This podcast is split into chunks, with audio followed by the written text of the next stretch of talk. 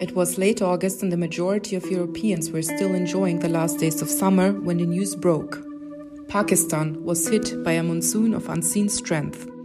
A few days later, it became clear that this would result in the biggest humanitarian catastrophe the country had witnessed in the 75 years of its existence.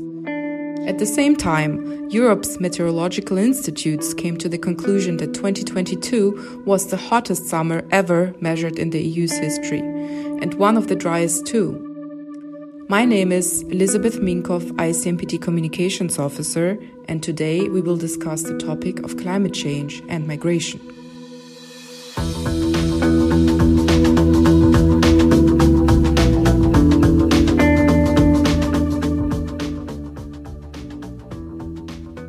Pleasure to welcome Ayesha Qaisrani, ICMPD Research Officer, who also happens to be from Pakistan.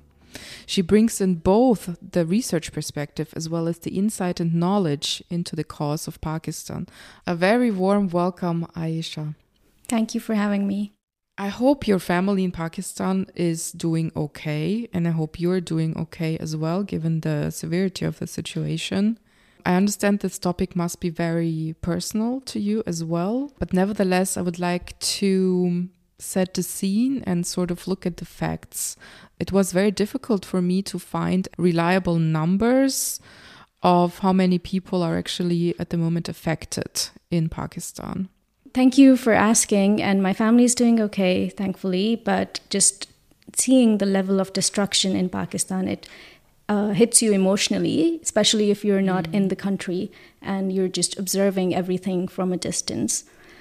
In terms of numbers, I agree that they are changing because it's an unfolding situation. Right. Only now uh, the rains have slowed down or stopped, and now we're getting to know the full extent of the destruction.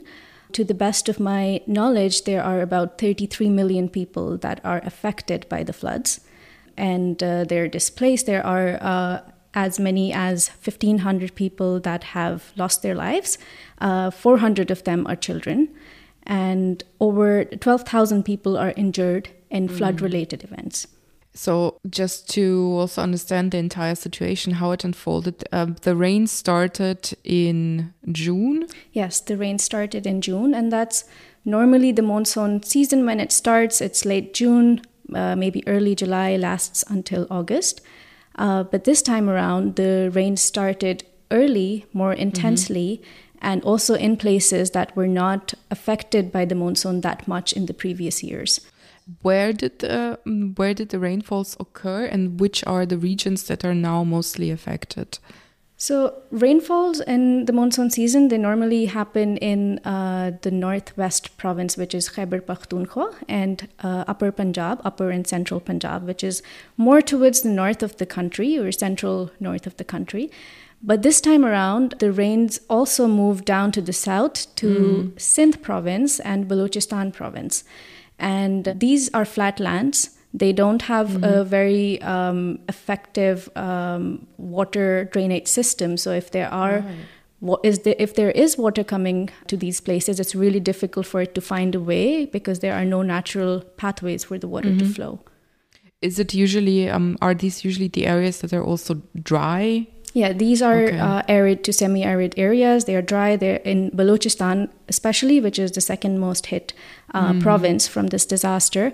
Um, there are no major rivers flowing, so all of these were hill torrents uh, that are higher in speed, and of course, it, there's no natural pathways for the water to flow. That's why the destruction is much higher. And it's not just the water flowing, because when it's flowing uh, from a distance, then it's taking along all the debris and the mud and all the bricks and stuff right. that the buildings are collapsing. So it hits with more force when it goes down. Yeah, looking at the picture, it really reminds me of the pictures that we saw um, from the tsunami catastrophes, in fact. So it's um, pretty severe.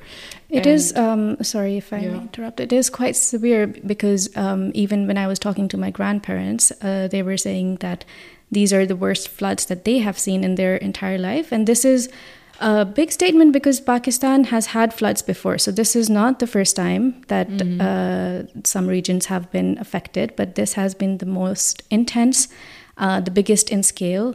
And that's why it's such a big deal, even for Pakistanis who have experienced floods before.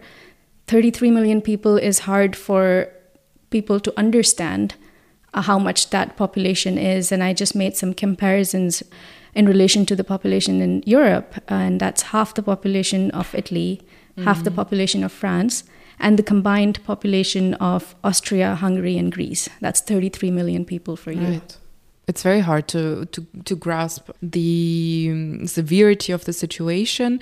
Are there now already estimations of first how long it's going to take to rebuild, reconstruct, and what the costs will be, um, and of course, what the current um, emergency measures are?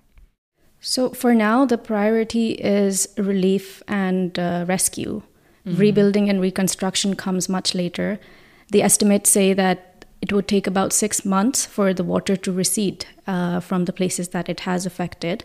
And uh, as I mentioned earlier, most of the places that are uh, most affected are flatlands. So there's absolutely no way for the water to drain mm. anywhere. Mm. Um, so trying to build some sort of channels for drainage of water, that is also taking time. At the same time, there is this crisis of uh, people displaced. Uh, there are now diseases unfolding because mm. uh, waterborne diseases, even uh, malaria and skin infections that are becoming common. So, even saying that um, 1,500 people have died because of the flood, there are more deaths coming in now later mm. because of all these ensuing cascading effects. How is the country dealing with it? It's really difficult. It's, it's a difficult question to answer. There are so many different frontiers in which they have to deal with it the whole rescue operation then also providing for the people who are affected and uh, then finding long-term solutions as well because as i said pakistan it experiences floods quite often so it, it is a poor country in, in economic mm-hmm. terms um, so it takes a long time to recover from one episode of floods. And by the time people are getting back to their lives in some ways, the next year comes and there are more rains yeah. and more floods. There are estimates that this time around the, the economic loss alone is around uh, 20 billion. The conservative estimates are $12 billion. The more mm. realistic are $20 billion. And uh, that's a big loss to recover from uh, especially in a country that already has high rates of poverty, high rates of unemployment, high inflation rates currently after the COVID pandemic mm-hmm. as well. So there is a lot that is going on, and this this flood is not the only crisis that Pakistan is facing right now, but it is surely the biggest one. Looking at the bigger picture and looking at the long term problems, Pakistan is part of the top 10 countries that are said to be most affected by climate change. Can you elaborate on why this is, or what are the factors? How do they even measure this? So, Pakistan has been among the top 10 countries most affected uh, or most at risk from climate change or climate extreme events. And the, this, this index is mostly uh, published annually by this organization called Germanwatch. And uh, basically, what makes Pakistan vulnerable to climate change impacts is its uh, diverse terrain, um, the geographic terrain. So we have uh, the mountains and glaciers up in the north, about 7,000 mm-hmm. glaciers. That is uh, the third biggest reservoir of glacier glaciers outside of the poles. Mm-hmm. Um, if we go southward, then there is more arid to semi-arid areas, and these areas are also the lifeblood of Pakistan's economy and also the food basket of mm-hmm. Pakistan, and also for a lot of other countries where Pakistan exports. And if we go further down to the south, there's the uh, Arabian Sea uh, that meets mm-hmm. our coast, and there's also sea level rise and soil erosion over there. So, what is happening lately that is being noticed is that the melting of glaciers the high torrential rains um, during monsoon season, but also erratic rainfalls because because of climate change, the patterns are changing, and that affects the agricultural production timings and the scale and the intensity mm-hmm. uh, of the rains that affects that completely and increasing desertification and soil erosion in the soil uh, in the south is also making it more vulnerable to climate change. So there are all these different effects that are um, influencing climate vulnerability of Pakistan. It does not have a uniform geographical terrain. Do we have insight into factors that have added to climate change that are relatable and measurable in Pakistan at this point? Yeah, it's very hard to pinpoint a specific year or you know time period in which climate change impact started showing in Pakistan. But if we look at the average then it has the temperature has risen in this region in South Asia in general and uh, in Pakistan in particular as well. And that as I mentioned earlier that affects crop productivity and uh, the agricultural patterns in terms of emissions and pollution, um, Pakistan contributes less than 1% to the global carbon emissions. Mm. So we cannot really link Pakistan's own ca- carbon emissions to the changing climate. It's, cli- it's a global phenomena, so climate change doesn't really follow borders like we do. Um, it's not the effect of what Pakistan is doing in terms of using certain fuels or or producing carbon emissions that is affecting it. It's mostly um, agreed upon globally that it's the industrialization processes of other countries. Uh, due to which Pakistan is experiencing these impacts, and along with other countries as well, like small island states, um, mm-hmm. um, coastal areas. Bangladesh experiences floods quite often, quite regularly. And these countries do not necessarily have the capacity to deal with the, with the impacts that are not even their own doing. Subsequently, what is currently the discussion in, in Pakistan also with regards to this problem? So, there is a great sense of climate injustice um, among the people of Pakistan. And of course, there are uh, concerns about how the, how responsive the government has been in terms of helping people, but in in reality, it needs resources. So, as as much as we could have done, as much as the government could have done, the disaster this time is so big in scale that it couldn't have been handled and it is not being handled uh, alone. So the international community mm-hmm. does uh, need to play its part. I found uh, recently that the UN has announced a flash appeal for about $160 million to help Pakistani, uh, Pakistan in uh, recovering from the flood impacts. And the European Union has also pledged to provide $1.8 million for relief efforts in Pakistan. And this is all good and this is very helpful. But I think the initial sense of helping people that is decreasing as this becomes old news and there are more news coming in from across the world about different events.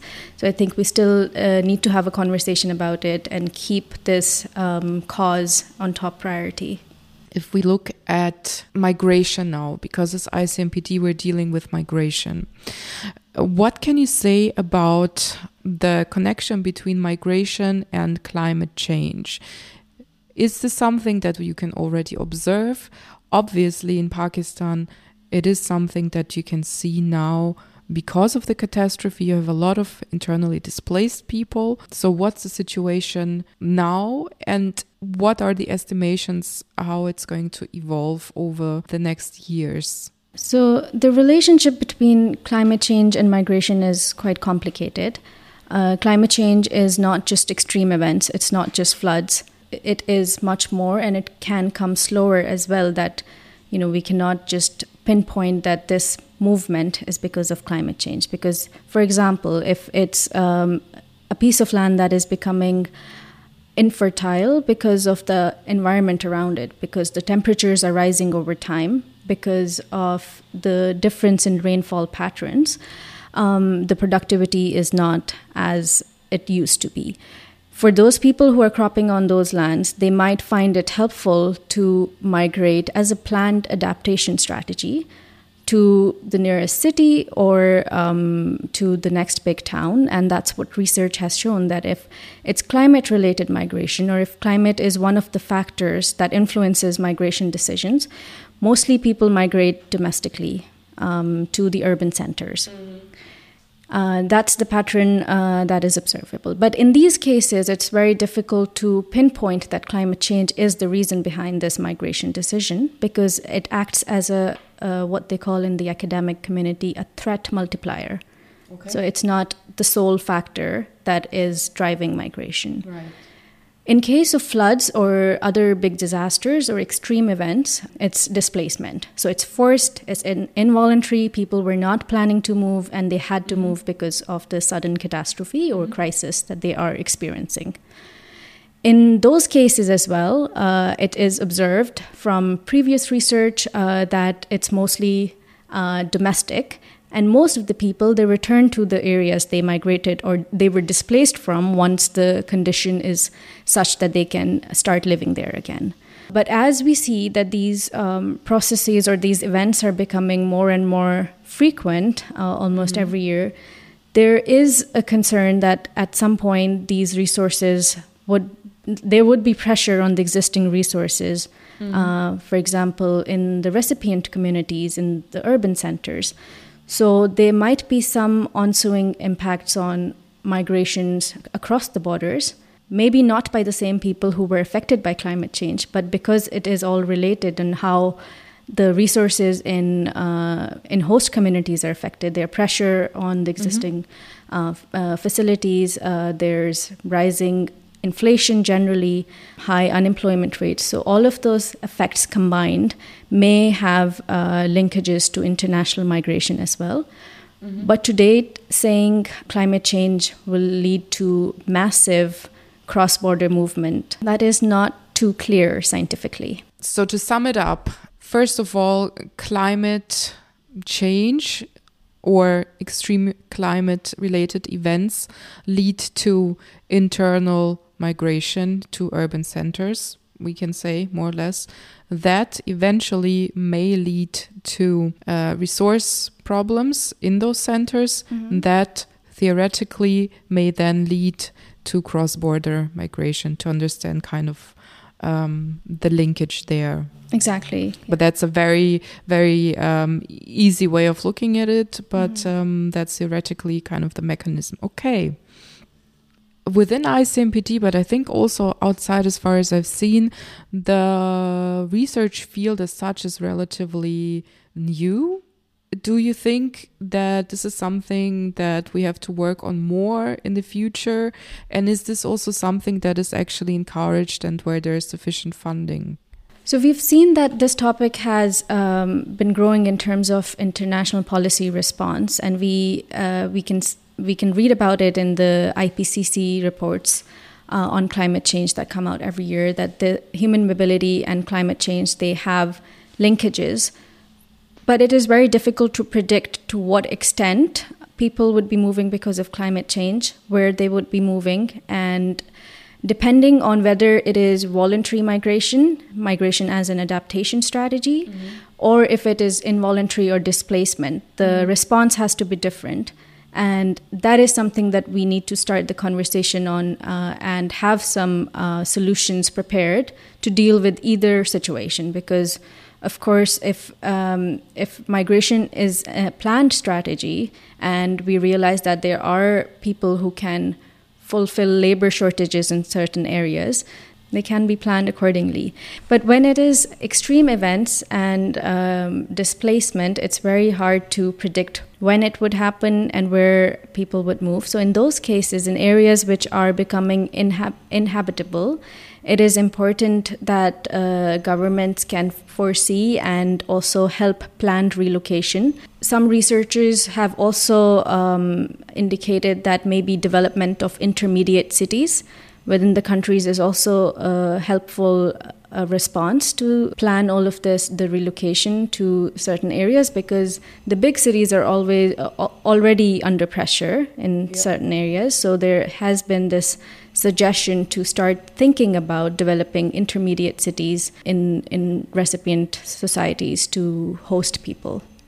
Overall it seems that it's such a interdisciplinary challenge that I think this is what makes it so difficult to tackle because it really means that the international community has to work together, the individual has to be on board as well. So people have to be educated about climate change and also fight certain forces that are opposing overall the concept of climate change. Uh, yeah, and then again, as I said, the sort of interdisciplinary collaboration where often people don't really understand each other because they only look at their own uh, discipline. The politicians look at politics, the environmentalists look at the environment, and so on and so forth. And that makes it quite difficult. And then all of this at an international level. But I think there are at least already some small changes happening now. We see that some politicians have really put it on their agenda. We do have the Paris Agreement. Pakistan has a Ministry of Climate Change, which I find also quite interesting. So, coming back to, uh, to Pakistan, can this catastrophe, based on its severity, based on how large it is, based on the crazy numbers that you have uh, mentioned earlier in terms of the affected population, in terms of how much money and time will be needed for reconstruction. And based on the fact that suffering is still ongoing, based on all of this, can this catastrophe serve as a wake up call for the international community? And what would be required now, or what is required now, that the international community really starts taking action? Definitely. Um, this event is a very loud wake up call for the whole world, the international community. Because, as I said earlier, climate change impacts, they don't know any borders. It's, it's Pakistan today. Um, there are floods in Puerto Rico, I yeah. think. As we speak right now, there are floods in other countries as well. And floods are not just the sole impact of climate change, there are droughts and famine expected in, in Africa. So, mm I don't think that the international community can just close their eyes to these crises happening across the world. It's very important to come together and to also realize the commitments everyone, all the countries have made in the Paris Agreement and these international commitments. There is a pathway that the countries have agreed on. There are targets that countries have pledged to meet. There needs to be implementation on those tar- targets now. And I think these events like these can uh, can be a driver of more commitment or more action on those targets that are already prescribed. The impact of climate change are not just limited to the global south, even though the countries in the global south, global south are experiencing the impacts much worse today. But as we know that this whole process is just starting and we are expecting more severe impacts in the coming years. So it's time that countries in the global south and north they all take it seriously. That's very well said. And with this, dear Ayesha, I think um, we got a really, really good insight into this uh, entire complex of migration, displacement, also on the situation in Pakistan, of course. Once again, thank you very much. Thank you. To our listeners, thank you very much for being with us today. Please subscribe to our podcast, follow our social media. Thank you very much for listening, and uh, see you next time.